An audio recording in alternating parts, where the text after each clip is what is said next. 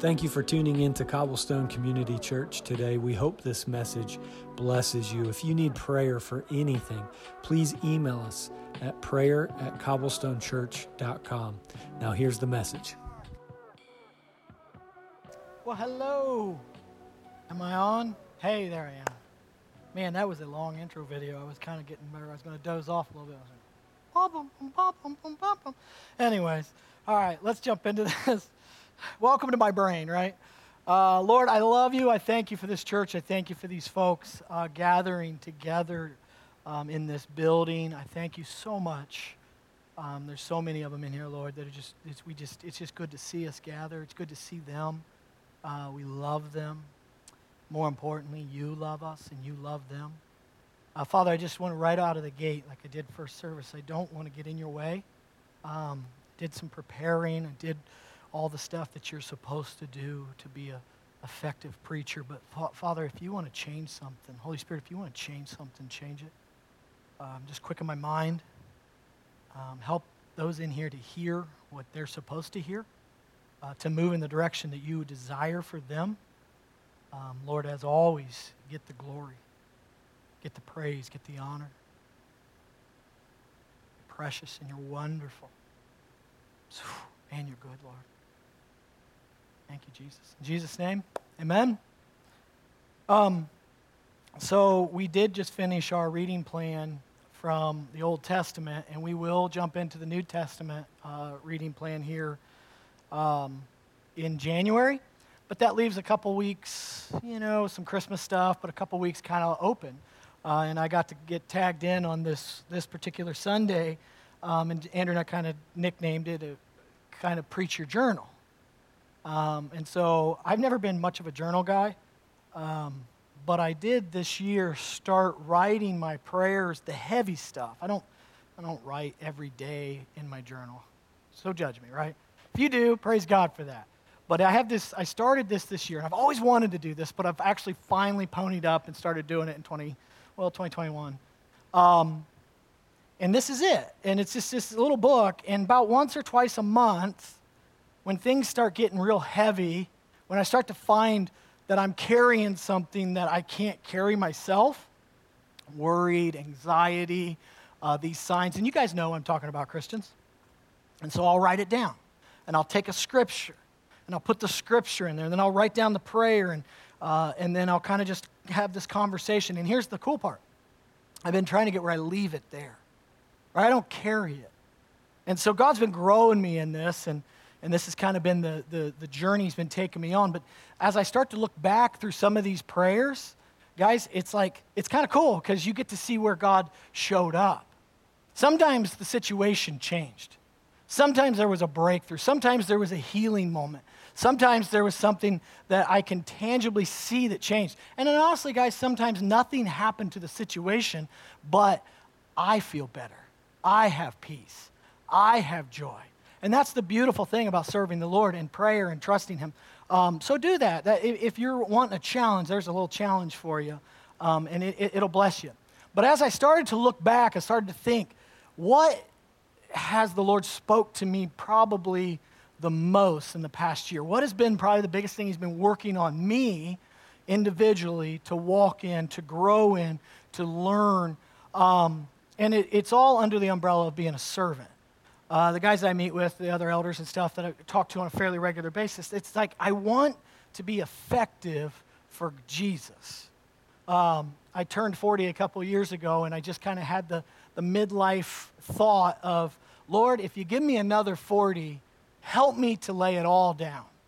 Teach me, show me if I'm holding on to anything. I want to be effective for you. I want to go into the gates of heaven saying, I laid it all down. I gave it all. And the, the, the honest thing that he keeps pushing on me in this, serve, go lower. Well, Lord, I gave this, I sacrificed that, I'm doing this. No, go lower, go lower. Serve. Let go of that. Let go of that. And it's like, it's a tough process, but it's a beautiful process. Um, and in that, the go lower last week, I'm like, God, do you want me to talk about being a servant? God, do you want me to teach on what it looks like? There's so many good scriptures that Jesus himself talked talked about and taught his guys about serving and, and, and, and being low and washing feet. He did all so many wonderful things. But the Holy Spirit really dropped on my heart one thing that I believe is, is for you today. It was the mind of Christ. So today we're going to just keep it real simple. There's a lot in serving, but in order to serve the Father, in order for you to serve your friends, your neighborhood, your family, so on and so forth, you must understand and walk in the mind of Christ. So today I'm going to really push on that and speak to that and hopefully give you a little bit of teaching on that that will, will challenge you, encourage you, and move you in that direction. Um, so it's like this idea, John said it at, uh, if you got a Bible, go ahead and turn it to First Corinthians. We'll be starting, kicking this off right there. But uh, John, Pastor John, one of our elders, he um, he said Thursday night, and I just love this because I think like this. He said, wouldn't it be great as a church if we could just get our Revelation letter? If you read Revelations, there's letters in there, right, that, that Jesus is basically telling John to write to the church, this church, that church, do this, I'm happy with this, I want to see that change. And as a church, as elders, we would be like, how great would it be if we could just get a monthly or a yearly print off of a letter from God saying, Cobblestone, do this. Cobblestone, move in this direction. Cobblestone, live this way. This is where my, my blessing is or my direction is, right? Um, And and and I'm like, yeah, I'd like that. But then on another level, wouldn't you like, wouldn't you like to have that individually? Wouldn't you like to have a letter from Jesus on Monday morning saying, watch out for this, be careful of that. I want you to do this and do that and go here. And wouldn't that be handy? That'd be so handy, right? Um, but what I want to tell you today is that you have something better than a letter that's been given to you by Jesus. And the Holy Spirit is the one, he's the one that wants you to understand it and walk in it. It's the mind of Christ. Amen?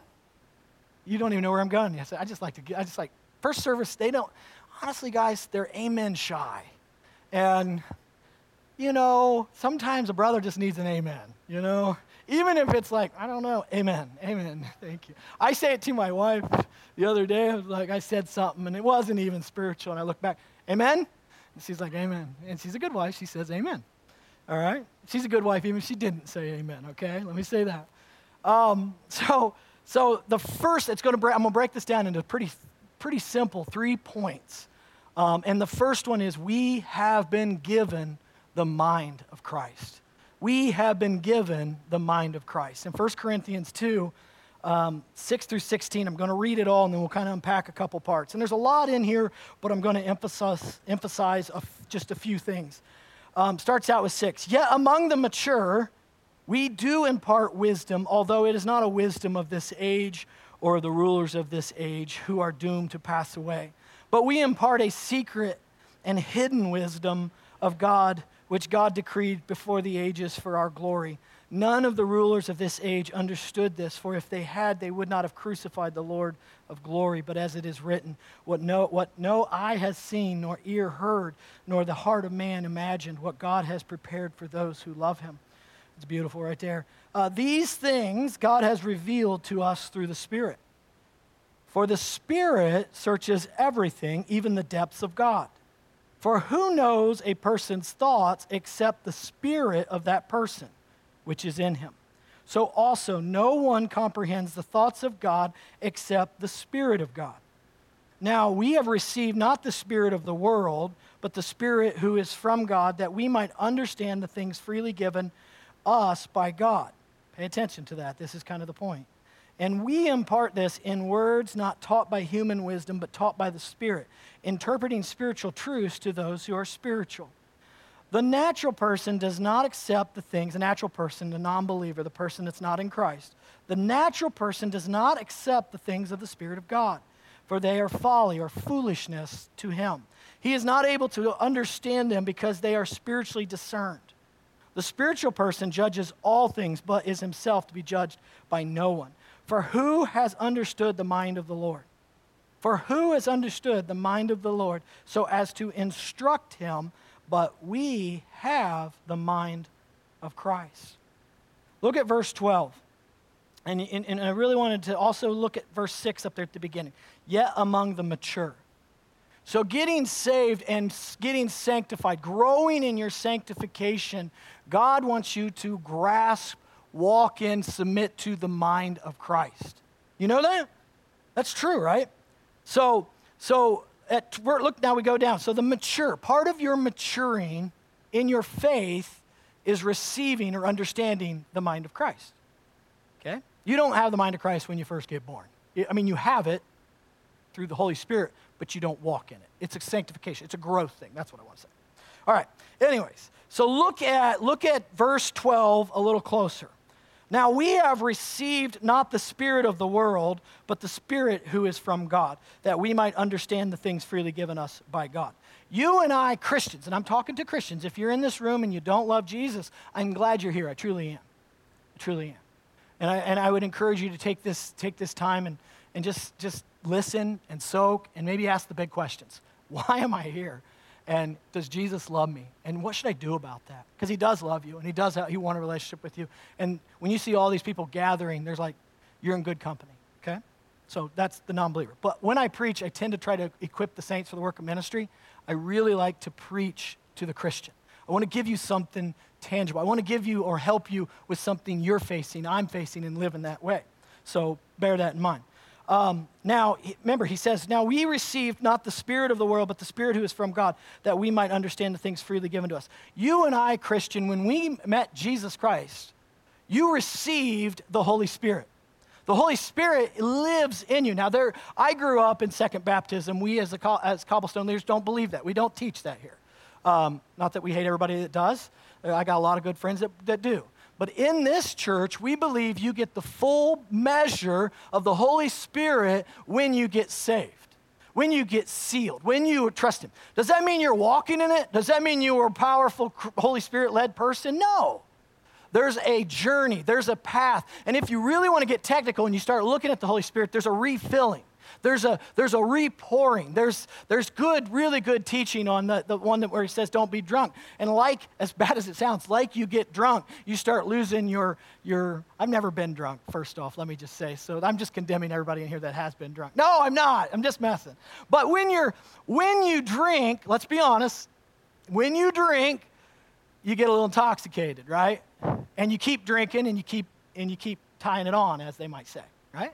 Why am I talking about alcohol? What happened to this, this sermon? Andrew, I didn't do this first service. He's loving it. Um, but the, to, to the point is this. As you have to keep drinking to stay drunk, you got to keep connecting to the Holy Spirit. Keep receiving the Holy Spirit. Keep accepting what he wants to do. He, he's in you. It's not as like, it's not like, woo, he flew away. He's in you. But you have to submit to him. You have to listen to him. You have to, at times, stir him up. You have to surrender. Everybody tracking? You guys okay with this? All right, good. I want you to, I want you to, that's what we believe as a church. Like I said, I've I've kind of grown in this understanding. So I don't even want to argue with you. Email Andrew about it. So, yeah. Um, but, but, but what the big idea is here is you receive the Spirit, that the Holy Spirit, when you met Jesus and he's inside of you. And what is one of the things that he's trying to do? That we might understand the things freely given to us by God, right there. The Holy Spirit inside of you, Christian, is trying to get you to understand what has been given to you through the death, burial, and resurrection of Jesus Christ. Because let me tell you, you've been given a lot, a lot, a lot more than just a ticket to heaven. Amen? You've been given a lot more than just a ticket to heaven. Amen? Amen. Thank you. That, okay, that we might understand the things freely given us by God. And I love that, freely given to us by God. And we impart this in words not taught by human wisdom, by, but taught by the Spirit. The Holy Spirit inside of you is teaching you. He's supposed to. You're supposed to be listening to him. He's your teacher, right? This is a taught by the Word, led by a, the Spirit church. We've made that very clear. We, we don't understand that fully, but we're growing in that. We're learning alongside of you guys with that. My own walk is led by the Spirit and taught by the Word. You know that? So, anyways,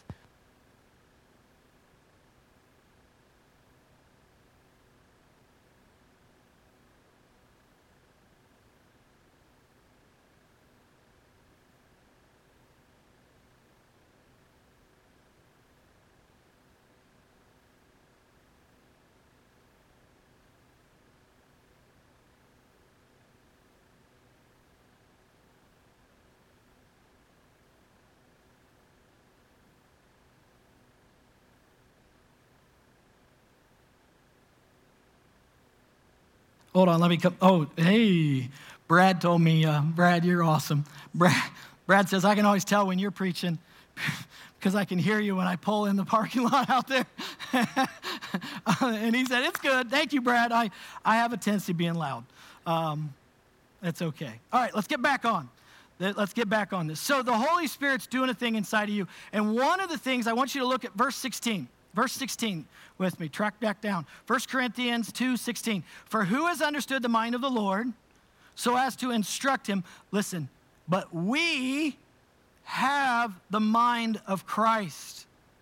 You have the mind of Christ. Randall, you have the mind of Christ. Jaden, you have the mind of Christ. Anna, you have the mind of Christ. Amanda, you, do you understand? It's not just the not just the cool Christians or the ones that know song lyrics to songs or the ones that have been saved for years, right? Nora, you have the mind of Christ.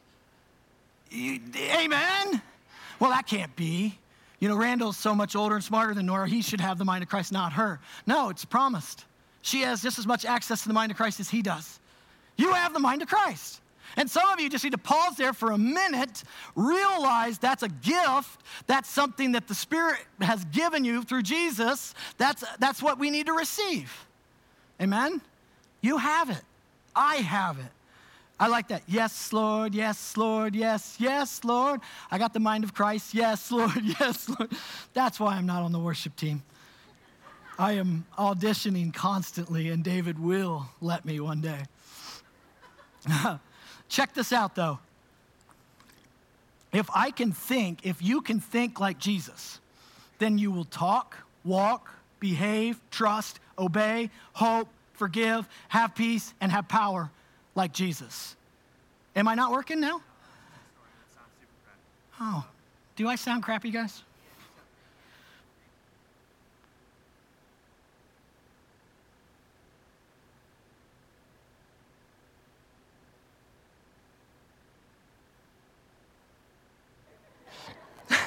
Just over, do I sound crappy? Yes, you do.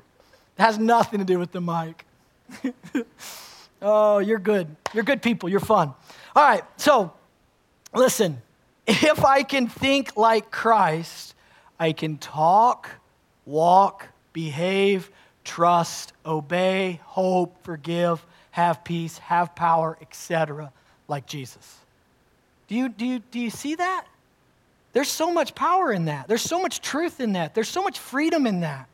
And that's been given to you, his mind. His mind has been given to you. His way of thinking, his way of trusting, his way of processing, his way of, of, of, of dealing with people and situations. Okay? All right, second point. Keeping it simple. How do I know what the mind of Christ will look like in me? How do I really know, Jeremiah, what the mind of Christ looks like? I'm glad you asked that. I want you to turn to uh, Philippians two. And this one's going to be a scripture that if you, it, I like giving homework. I, boo, right? But I want you guys to hear this story, and I want you to apply Philippians two to your life, because this is huge, okay? Philippians two, turn there if you want. Um, I, it was around Halloween. I went to my family for a big get-together. And at my family's get-together, they're godly people. They love the Lord, and they love us. But if I'm honest with you guys, there's been some, there's been just some strife and some contention, and people aren't always getting along the best. And, and for me, I struggle with that. I like everybody to get along, everybody be best friends. I don't know why, but it's just who I am. Um, and I, I sat in that, and I remember coming home really heavy and talking to Heather, and I'm like, man, this isn't my family, man. They usually get along so much better, and this is just weird. And I'm like, I don't know what to do about this. I really don't know what to do. I don't know how to face this. What would you have me do, Lord? So you start to pray those types of prayers. And I'm thinking over the holidays, this is why I'm putting this on you guys. Many of you are about to go to friends and families and Christmases and get-togethers, and they're not going to be easy. And some of you are thinking, I don't know how I'm going to make it through the holidays.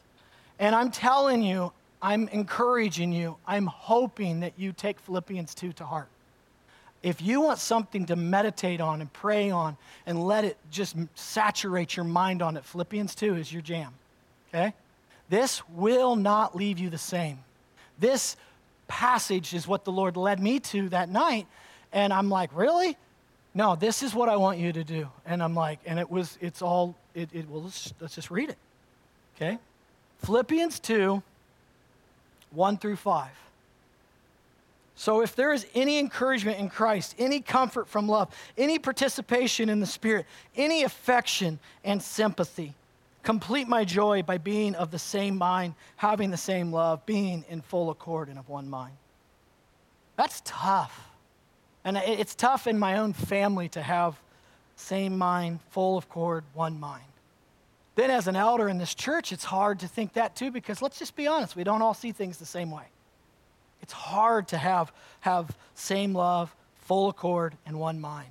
In fact, as I told you guys about my little prayer journal, that's one of the things that I wrote in here, and I said, Lord, I'm just going to be honest with you, this seems impossible. This really seems impossible to see a body of Christ unified. This seems impossible to see a family joined together on these types of things. So I need your help with it. But, but, that's the reality. But look at verse three.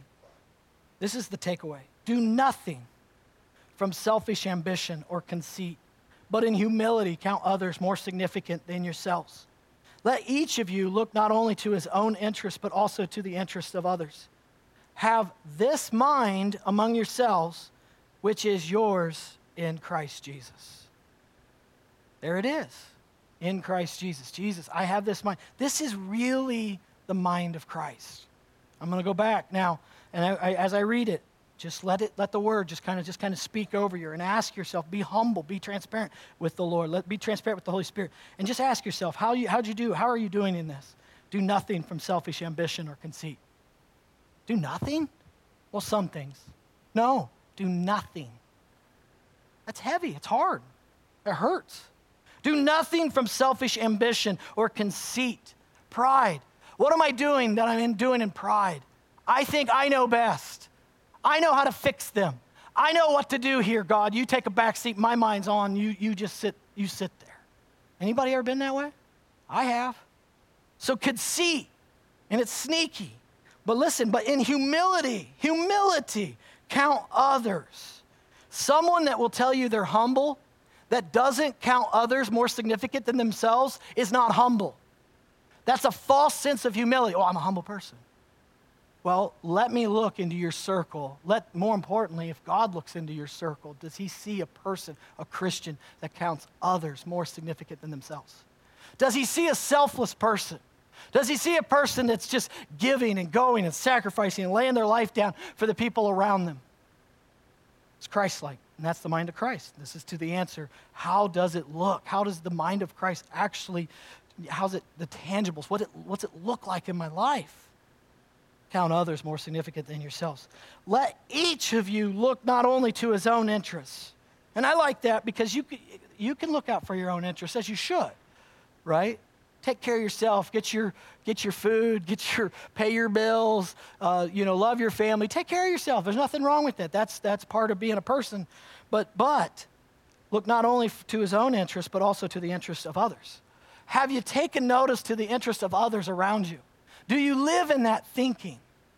Do you ask the Holy Spirit to open your eyes, and so you're not selfish, so you're not stuck on only your way of thinking? Help me, Holy Spirit. Help me, Jesus, to see these people, to know who and where and what, where I'm supposed to have take the interest of their interest, or but also to have interest of others, and take interest in their life. Interest in their life. That will cost you something, Christians. When you take interest in the people in life, it's it's a text sometimes, it's a phone call, it's a it's a meal, it's a it's a heavy conversation, it's a meeting at coffee or food. It, it you take interest. How are you doing with that? How's that coming out? And then you'll remember, because if you don't care, that doesn't show you care very much. If you're just like, well, if you, if you don't you don't remember, then you're like, did I really even care? So there's, you see the path here. Do you see the mind of Christ? This is what he wants to do in us. This is it. Help us with that. Now, for, look at uh, look at six through eleven. Because this is powerful, and it just needs to be taught on. Jesus, Paul here, right to the Philippians church, basically gives us this incredible picture of who Jesus is. And so you're like, well, how do I, how do I, this mind of Christ is so heavy, so hard. But I want you to really meditate and think and capture this. Who through, who though he was in the form of God, talking about Jesus, not count equality with God a thing to be grasped, but emptied, but emptied by taking the form of a servant. So if you underline in your Bible, I want you to underline emptied himself by taking the form of a servant. Take, underline, servant. Being born in the likeness of men, you can write underline likeness of men. Being found in human form, you could underline human form. He humbled himself. He humbled himself, underline that, by becoming obedient, underline obedient, to the point of death. It's huge. Even death on a cross. Therefore, God, therefore, underline that one. God has highly exalted him, bestowed on him the name that is above every name, so that at the name of Jesus, every knee should bow in heaven, on earth, and under earth, and every tongue confess that Jesus Christ is Lord to the glory of God the Father. Listen, Jesus, you say you want you want to see God in your life. You want to see God in that family situation. You want to see God break through. You got to hear this. This mindset is really the path of the power of God. You, he emptied himself, servant, likeness of men. He humbled himself. Notice who it was. It wasn't people humbled him. He humbled himself by becoming obedient. So, so when you really look at this, that's the pathway to the therefore, because that's what I want you to really see. Verse nine, therefore, why is it therefore, right? Therefore, God has highly exalted him by and bestowed on him the name that above every name. You want God to show up in powerful, awesome ways? Think like Jesus there. Take that mind into that situation. It sounds counterproductive. My boss is a jerk. I, if I act like this, he's going to just walk all over me. Not if you do it in faith and obedience to the scriptures and to Jesus. I promise you this. This sounds literally like counterproductive to Christianity, but we literally live in a paradox situation. If you want to live, you die. If you want, if you want to receive, you give, right? That's literally the Christ, Christianity. You want to be great, you be the servant, as I talked about at the beginning. This is, this is the mind of Christ. You want to see God in your life, do it God's way. Stop trying to do it your way. Yeah, but you don't understand. You are not going to find a more meaner, tougher audience and crowd than Jesus Christ did in his day. He got beat up. They talked about him. They spit on him. They took, they, they did everything you could ever imagine, and he emptied himself and walked in humility and obedience. And therefore, if he hadn't done that, there would have been never a therefore. If he hadn't done those things, God would not have put him above every name. God the Father put him above every name because he went low and he went servant and he went broken. And I can testify to this. It doesn't make sense, but in your walk with Christ, the lower you go, the more broken you go, the more empty you make yourself, the more humble you walk in, and the more obedient to this word, you will start to see things in your life that you never dreamed that you would th- see. I promise you this. This sounds crazy, but it's truth. You will see God show up. You will have peace that you never had before. You will have leading. He will lead you in the low place. Because why? He resists the proud and hears the humble. Humbleness. Do you have it? Do we live in it? Do we walk in it? Because Christ wants you to be humble. He wants me to be humble. He wants our minds to think like his. Amen? Whew. I got to get a drink. All right. And the third point. It's a battle. Okay? Actually, I wanted to quote John G. Lake. I didn't do it first service, but that's a pretty cool quote. Sanctification is possessing the mind of Christ. Hear that? It's an old guy back in the day, had a lot of healing miracles and a lot of awesome things around his life. Sanctification is possessing the mind of Christ. Grabbing a hold of it. It's yours. Walk in it. It's already been given to you. But like so many things in, in, in, with the things of God, it's been given to you, but have you received it? Have you walked with it? I'm going to talk about that. The battle of the mind, cha- oh, chapter three. The third point is the battle of the mind. Listen, every Christian in this room, you're in this. This is one out of one. This is one hundred percent. There's nobody in this room that's so spiritual, that's so in Christ, that's so, that has no battle in their mind. I promise you. And we have a tendency, well, your, your mind battle is a little different than my mind battle, for sure. I don't struggle with insecurity, but there are people that do. I don't struggle with, with trusting that I'm saved, but there are people that do. There's some of you that don't struggle with lust, but I do. What's your battle? Some of you struggle with love of money, right? Some of you struggle with you, you, selfishness or pride. What is it? It's in your mind, and it's a struggle. And you're saved, and God's good, and he's living, and, you, and, and, and, and all that good stuff. But you have these thoughts. You have this mind that is not godly, that is corrupt, that desires things that you shouldn't desire, that is hungry for things that it shouldn't. And even, even we, man, I was thinking about this. We have a tendency to, to pick and choose. You, you, the lustful people, yeah, you guys got the problem. But the critical people, are they're usually sitting front and center in the churches. Amen? It's just, it's, it's just like that. And don't get me wrong, lust is wrong, but critical is wrong. Gossiping is wrong. We have a tendency to, to some, some of these struggles of the mind put on their, as Andrew would say, they put on their shirt with a collar. And they're welcome in the church way too much. And it's always those drunks, those, those porn people, those, those adulterous group. It's always that group. But what about the judgy? What about the angry? What about the wives that just don't want to obey scriptures biblically for their marriage? What about the husbands that don't want to obey scriptures biblically for their marriage? What about the, do you see what I'm getting at? We have a tendency to church up some things. And Jesus and the Holy Spirit's like, not on my watch, boys and girls. He doesn't allow it. And he doesn't want it in you, and he doesn't want it in me, and he doesn't want it in his church. And that's what the sanctification is happening. And it's beautiful, and it's scary, because let's be honest, God starts calling us out. That thought, oh, I thought that was a good thought. I actually know the Bible, and I just didn't like that. Well, it was a religious thought. What? I thought that was a good thought. Well, you just judged everybody. Oh, dang it. You know, welcome to the party, right?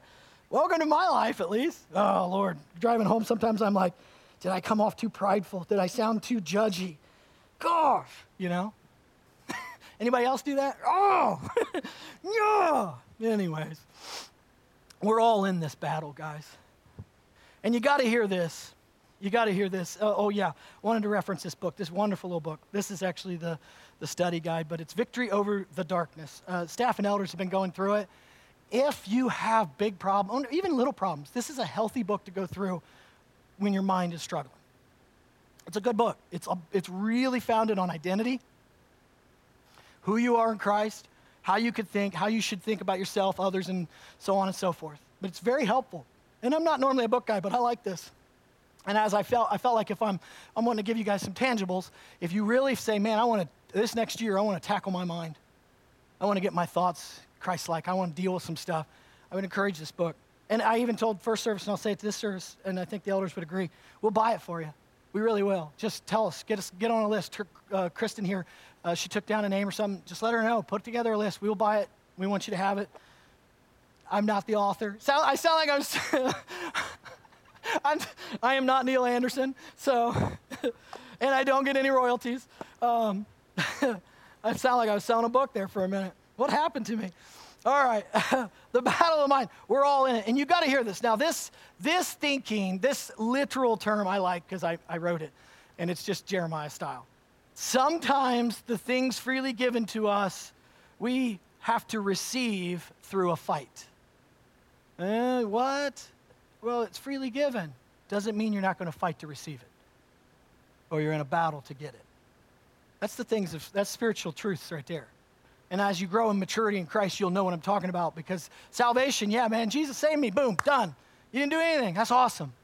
But Jesus, get a hold of my life and my marriage, and it takes work, and it takes a fight. Help me not to think like that. Help me to think like this. Help me not to get out of it. It takes fight, and it takes work, doesn't it? Anybody been in that journey? So I want you to look at Second Corinthians chapter ten. Second Corinthians chapter ten, verse three. For though we walk in the flesh, we are not waging war according to the flesh. Look at that. We're not waging war like everybody else does. It's not our, it's not the way we fight. For the weapons, we're in a war. The weapons of our warfare are not of the flesh, but have divine power to destroy strongholds. For the weapons of our warfare are not of the flesh, but have divine power to destroy strongholds. A stronghold is a way of thinking. A stronghold is the way that, go, that, that the devil tends, or your flesh tends, to hold you bound about the way you think. And sometimes strongholds work through this type of thing. And I said this first service, and I really do believe in it. Um, and, and just pastoring people and watching people meet Jesus, get saved, and then somebody in their family says, We're, our marriages always end in divorce. So a stronghold is going into a marriage in Christ, two Christian people, believing that you're going to always end in divorce. That's a stronghold. Recognize it. Or we never, we're not good with money. We're never good with money. We're just, we're going to always be poor. Stronghold.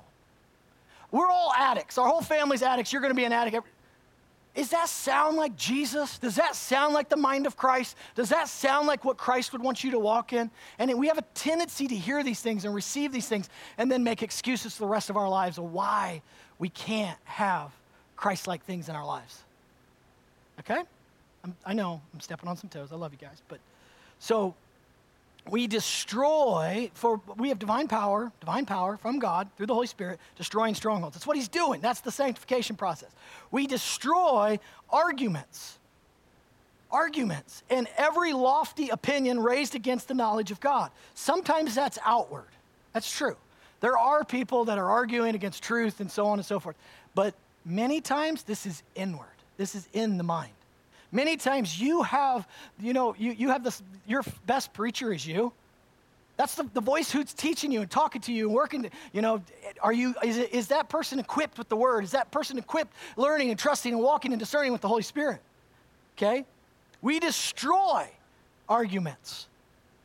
Have you ever taken something in your mind that you just know is not God, and you took it and you destroyed it? Usually we try to reason with it.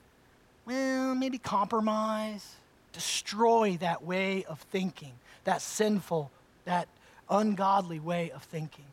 We destroy every lofty opinion raised against the knowledge of God, knowledge of God, who he is, what he's done, what he's given us. Remember that. And take every thought captive. And what do you do with that thought, that thought that is not godly, that thought that is not the mind of Christ, that thought that is that is this, that, or the other? What do you do with that? You take it and you make it obey Christ. And, well, what's Jesus think like? I don't know, Philippians two. Okay, now we're trucking. If I have prideful thoughts and I look at humility, okay, sacrificial. I mean, I mean, this is this is this isn't as complicated as it might sound. Anyway. But it is difficult. I'm not even going to pretend that it's not easy to walk out. Being ready, being ready to punish every disobedience when your obedience is complete. The way I get the disobedience under control or get it out of my life is by obedience. It's really true. Good disciplines, good ha- habits, spending time in the Word. Like, and, and I'll t- I'll go into that all in a minute. But okay, so remember. Sometimes the things freely given to us, the mind of Christ, and all that that is, it takes it takes you to fight to get it, to receive it, to walk in it. And if you, that, I hope we all are relating to that. Okay? So I want to break down in three quick categories, just kind of teach around this. There's a battle in your mind. There's a battle in my mind. They may not look exactly the same, but for sure, Christians, there is a battle. Okay, one of the, the, the, we got the flesh has a voice in our mind. That's you and all your depravity, far from God, right? Well, I'm saved, yes, because you're born again, but then you still have this old thing. And, and, and we see that in Scripture. Who else tries to enter into your thinking? Who else tries to enter into your, your mind? You can say it, devil. You're like, Jesus. Don't say Jesus. I mean, he does. But the devil, did you know that? The enemy of your soul, he hates you. Well, I'm a Christian. He can't touch me. He keep, he's not coming like that, but he wants to deceive you. He wants you to believe falsely. He wants you to have strongholds. He wants you to be ineffective. Make no mistake about it. That's what he's doing. And tell me he hasn't done that in some of your areas in your life. I've been there. You're, I'm, I'm, because of the devil, because I bought a lie or believed something that wasn't true or a false teaching. So the flesh comes at you through Uh, worldly and selfish desires. That's what. That's just. That's just the war up there in the brain, in the mind. Worldly and selfish desires. Me, me, me, me, me. Fears. Do you know that? Fears. You. That's you. You're afraid. When Jesus tells us not to be afraid, when we operate in fear, is that obeying? Is that the mind of Christ? Do you ever see Jesus operating in fear? Look at his life. Look at his ministry. Look at the way he talked and walked. Do you see fear? I don't. So we don't want to walk like that. And, and don't get me wrong, I'm not mad. I, I struggle with fear too. I struggle with anxiety too. And there's a war. Remember, to receive the things of God, sometimes I have to fight. I, I have to quote the, cast your cares upon the Lord, for he cares for you. Right? Be anxious for nothing, but by prayer and supplication, make your request known unto God. Worry not. That one that Jesus talks about. Don't worry. Look, I take care of the sparrows and I take care. Right? The reason I have these memorized is because those are battle scars for me. I didn't learn the Bible because I wanted to teach good. Hear this. I may not be the best hermeneutics guy. I'm actually still learning big words. The other elders, we all have a good laugh about it. I learned the Bible because I want to live a life that's honoring to Jesus. And I learned the Bible by my weaknesses. I learned the Bible by, by, by my weaknesses. If I struggle with doubt, then I'm going to find scripture on doubt. If I struggle loving my wife, I'm going to find scripture on loving my wife, and I'm going to read it, and I'm going to ask the Lord to change me. If I struggle with the love of money, and I have wrestled with the love of money. If I struggle with lust, and I have struggled with that. I memorize scripture. I don't always know where they're at. I'm not real good. John is so good, and Rich, no, they, they know the places so well, which that's good. But is that why you study the Bible? I don't want to win an argument. I want to win a life. I want to be fruitful. That's what I. That's why I study the Bible. And you're in that. I mean, we see this in the, in the scriptures. Those guys just walking with Jesus, just trusting him. Anyways, oh, whew, got sidetracked there. So the, the worldly, your flesh, what's working on you? Pride. I struggle with pride. I've struggled with pride, spiritual pride, being a know-it-all. I got all the answers. Religion, tradition.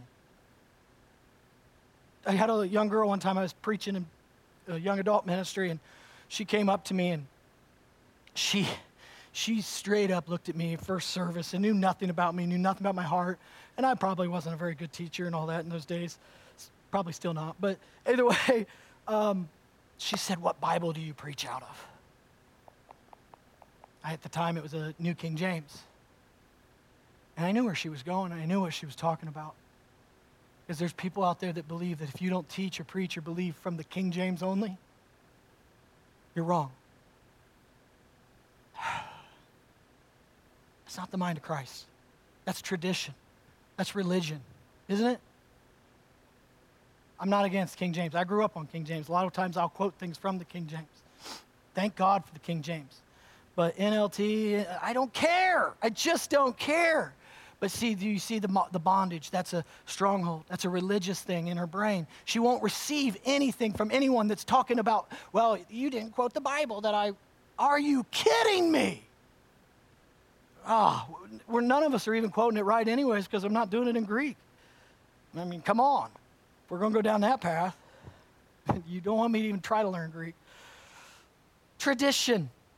And, and, and, and Galatians, one of my books that I studied this year, and I really like Galatians. I love the Galatians five because it's just straight to the point on sin and then the fruits of the Spirit and so on and so forth. But but Galatians, Paul, like, gets so worked up. He, he, he, he started this church, and it was on faith and faith alone, and they knew Christ, and they, they, they had this relationship, and it seemed like they were flourishing. And then in this letter, you read it, and he said, "Who came in and deceived you?" And they were being deceived because someone said, now you need to be circumcised. You, it's good that you love Jesus. It's good that it's salvation and faith alone. That's good. But now you need circumcised, which is the law creeping into faith preaching. And Paul's like, I wish these guys would be emasculated. I wish it would stop. Do you see the problem? Tradition, religion, strongholds. That's not the mind of Christ. And Paul was fighting it then, and we fight it now. Who do you listen to? What kind of preaching do you listen to? What are you grounded in? What moves you to trust Jesus? Test these things. Talk about these things. Anyways, the devil, that's the flesh, right? That's the in the mind, the flesh. Now the devil, he's he wants shots at your mind too. He wants shots at your thinking. You know, one of the, one of the ways, and let's just be honest, Jesus called him a liar. He's a liar from the beginning. He lies. Make no mistake about it. You're not getting truth from the devil. The devil's a liar, and a liar will not tell truth. He wants you to believe those lies. okay? Deception. He deceives. That's deeper than a lie. Makes you believe you're doing right when you're doing wrong. That's deception. The devil can do that. False teaching. You see a lot of these books in here. Paul is warning. Other writers are warning about false teaching. They're warning about the, the false teachers of the day, because false teaching can create strongholds and bondage and, and ultimately just doesn't produce the mind of Christ. Accusations, you know that? He's the accuser of the brethren. The devil. I, I, I, I prayed with a young man or talked with a young man even right before. Do you know, if you made some really horrible sins this week, and, and there's some of you that have, you know, you can walk in here and be like, I'm no good. I have shame. I am condemned. Why would Jesus love me? Do you know right there is not the mind of Christ? Do you know that you just bought a shame, condemnation, no condemnation in Christ? You literally are playing into the, the accuser of the brethren's plan for you, right? He wants you to think you're worthless. And, and, and the truth is, is, if you've confessed it and repented of it, and I believe in setting some accountability around and all, all that such stuff, but I'm not talking about living in sin. I'm talking about a, a dip in sin, a struggle in sin, a whoops-a-daisy, right? It happens. Do you live in shame? Don't live in shame. Don't live in shame. He died on a cross and resurrected so you don't have to. Get rid of that condemnation. And the only way you're going to do this is reading Scripture, studying the Bible, learning who you are, getting the identity, understanding that, okay, I'm, I, I made a mistake, that I am not a mistake. You hear me? I hope that helps someone. Accusation. He's a steal, kill, and destroy guy, right? John ten ten. I have, he comes to steal, kill, and destroy. And one of the things he wants to steal is who you are in Christ. Remember, you've been given these gifts. You've been given things in Christ. Gifts. Some of you opened them, some of you haven't, some of them we're still trying to figure it out. But we got these gifts. We're, I got peace, I got security, I got hope, I got, I got the mind of Christ, I got all these wonderful things that Jesus has given me. And the devil wants to steal them from you. He wants to take them from you. He does. He wants to make you ineffective and dormant in areas in your life by taking that in, in, in various ways. He steals, kills, and destroys. Steal, kills, and destroys. And then, of course, shame and guilt was my last one. The mind of Christ that I'm wanting you to really grab a hold of, study, learn, and, and, and develop. And, the, and, and I believe the Holy Spirit's doing this inside of you. This is the sanctification part. Mind of Christ is you get it from surrender, crucified. Listen. If you really want the mind of Christ, and I hope you do, you got to crucify your mind. You got to hear me on that. You got to crucify your mind to receive his mind. And that's a daily thing. Christ does a lot about day, right? He teaches on, oh, pick up your cross daily, die daily. It's because tomorrow morning, you know who's going to look you back in the mirror? It's going to be you. Of course Jesus is there. Of course you're Christian. Yeah, I get all that. But you're, and it's a daily thing. I got to crucify my desires. I got to crucify my flesh. I got to crucify my pride. I got to crucify me getting mine and, and allow the Lord to work on me. You guys good with that? Everybody with me on that? Amen? Okay. Crucify your mind. To walk in the mind of Christ, you got to crucify your mind. And I'm just about done. Just about done. It's eleven forty. We're doing okay. Romans twelve two. Romans chapter twelve, verse two, and it's good. It's a good scripture about mine. Do not be conformed to this world. One of the sneaky things that the devil does and we like to do is we start conforming to the world around us. You know we're supposed to live different, right? Think different, forgive different, walk different, talk different. Through Christ, we are. And we have a tendency, because we're in the world, we have a tendency to start just, yeah, that's not a big deal. Okay, I'll live like them. Okay, I'll process like them. Okay, they're right. They're, and there are things in this world, and I'm not I'm not against your news. I said this last time I preached. It's true. I'm not against your news feed, whether you're C N N or Fox. I don't care. I really don't. But these things have a tendency to capture your mind. They want to tell you how to think. They want to tell you how to, to judge. They want to tell you what you should think like, be like, be part of us. And if you're a Christian, if you're a Christian, remember, this has to be first. The mind of Christ has to be over all your politics. The mind of Christ has to be over all your opinions. The mind of Christ has to be over all your fancy money thinking, right? And, and you can have all that. I'm not down on that. But make sure the mind of Christ is positioned above. Can we do that? Because those things are warring to tell you how to think. Think like this. Be like this. Judge like this. Cancel culture. I mean, come on, guys. That's not Christ-like at all. Anyways, get me started. As Hugh always says, don't put a nickel in me. Do not be conformed to this world, but be transformed, transformed, this is for us, by the renewal of your mind, that by testing you may discern what is the will of God, what is good, acceptable, and perfect. Listen, renew your mind. And I renew, okay, let me say it this way. Let me break this down. You know how I renew the love I have for my wife? Hear this. twenty-two years of marriage. Sometimes our love's a little stale. I just stop there. It is. It is. And you know how I renew my love with my wife? I spend time with her. I talk to her. I invest into her. I listen to her. Renew your mind with Jesus by spending time with him, talking to him, listening to him. It's easy to put him on the back burner. It's easy to say, you know, I'm his, he's mine, we're good. But that, that relationship can be a little stale. Renew your mind. Renew it. Do it daily. Do it all the time. Renew that mind, guys. It's important. That by testing you may discern. Testing. How do you test? How do you test if this, hey, well, some of you are great at this. I test my mind and how I process and how I think because, I'll I, number one, the Word, right? We love the Word here. Word and Spirit, people. I love the Holy Spirit. Holy Spirit, am I thinking crazy? Will you convict me? Will you work on this? I have I have counsel. I have friends around me that say, hey, I'm thinking this way. Is this sin and wrong? Is this right? Right? Test these things. Have a have a testing crowd. Have people around you. Have good teaching. Have good have good fellowship, right? Make sure this is your responsibility to start building some of this. That's how we do. That's how you test. And then sometimes you just can't get any clarity, and I'll just be honest, sometimes it just comes down to a walk with Jesus. For me. Sometimes I, can, I can't find counsel or anything and the scriptures aren't real clear on something and I'm just like, I know who I got to spend the most time with and maybe some fasting and praying and I, that's the next level of, of seeking and testing to say, how do I think? What do you want me to do here?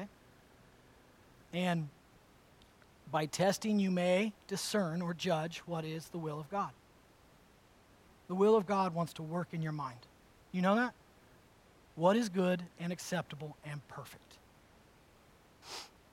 All right. John Piper says, and I like, I'm going to close my message here, and then we're going to take communion, and then we're going to have some baptisms and worship and, and get a little crazy. Okay? Getting a little crazy. John Piper says it this way, and I like how he words stuff. The older I get, the more I like John Piper, because when I was younger, I didn't understand him. There's a thought. John Piper says, without the renewed mind, we will distort the scriptures to avoid their radical commands for self-denial, and love, purity, and supreme satisfaction in Christ alone. You say, we must renew our minds, Christians. Because John says it, without a renewed mind, we will distort the scriptures to avoid the radical commands for self-denial, love, purity, and supreme satisfaction in Christ alone. That's how important it is to renew your mind in Christ. Thank you for joining us today. If you need prayer for anything, you can email us at prayer at cobblestone church dot com, or you can go on our website at w w w dot cobblestone church dot com and submit it there. We'd love to pray for you. Have a great week, and God bless.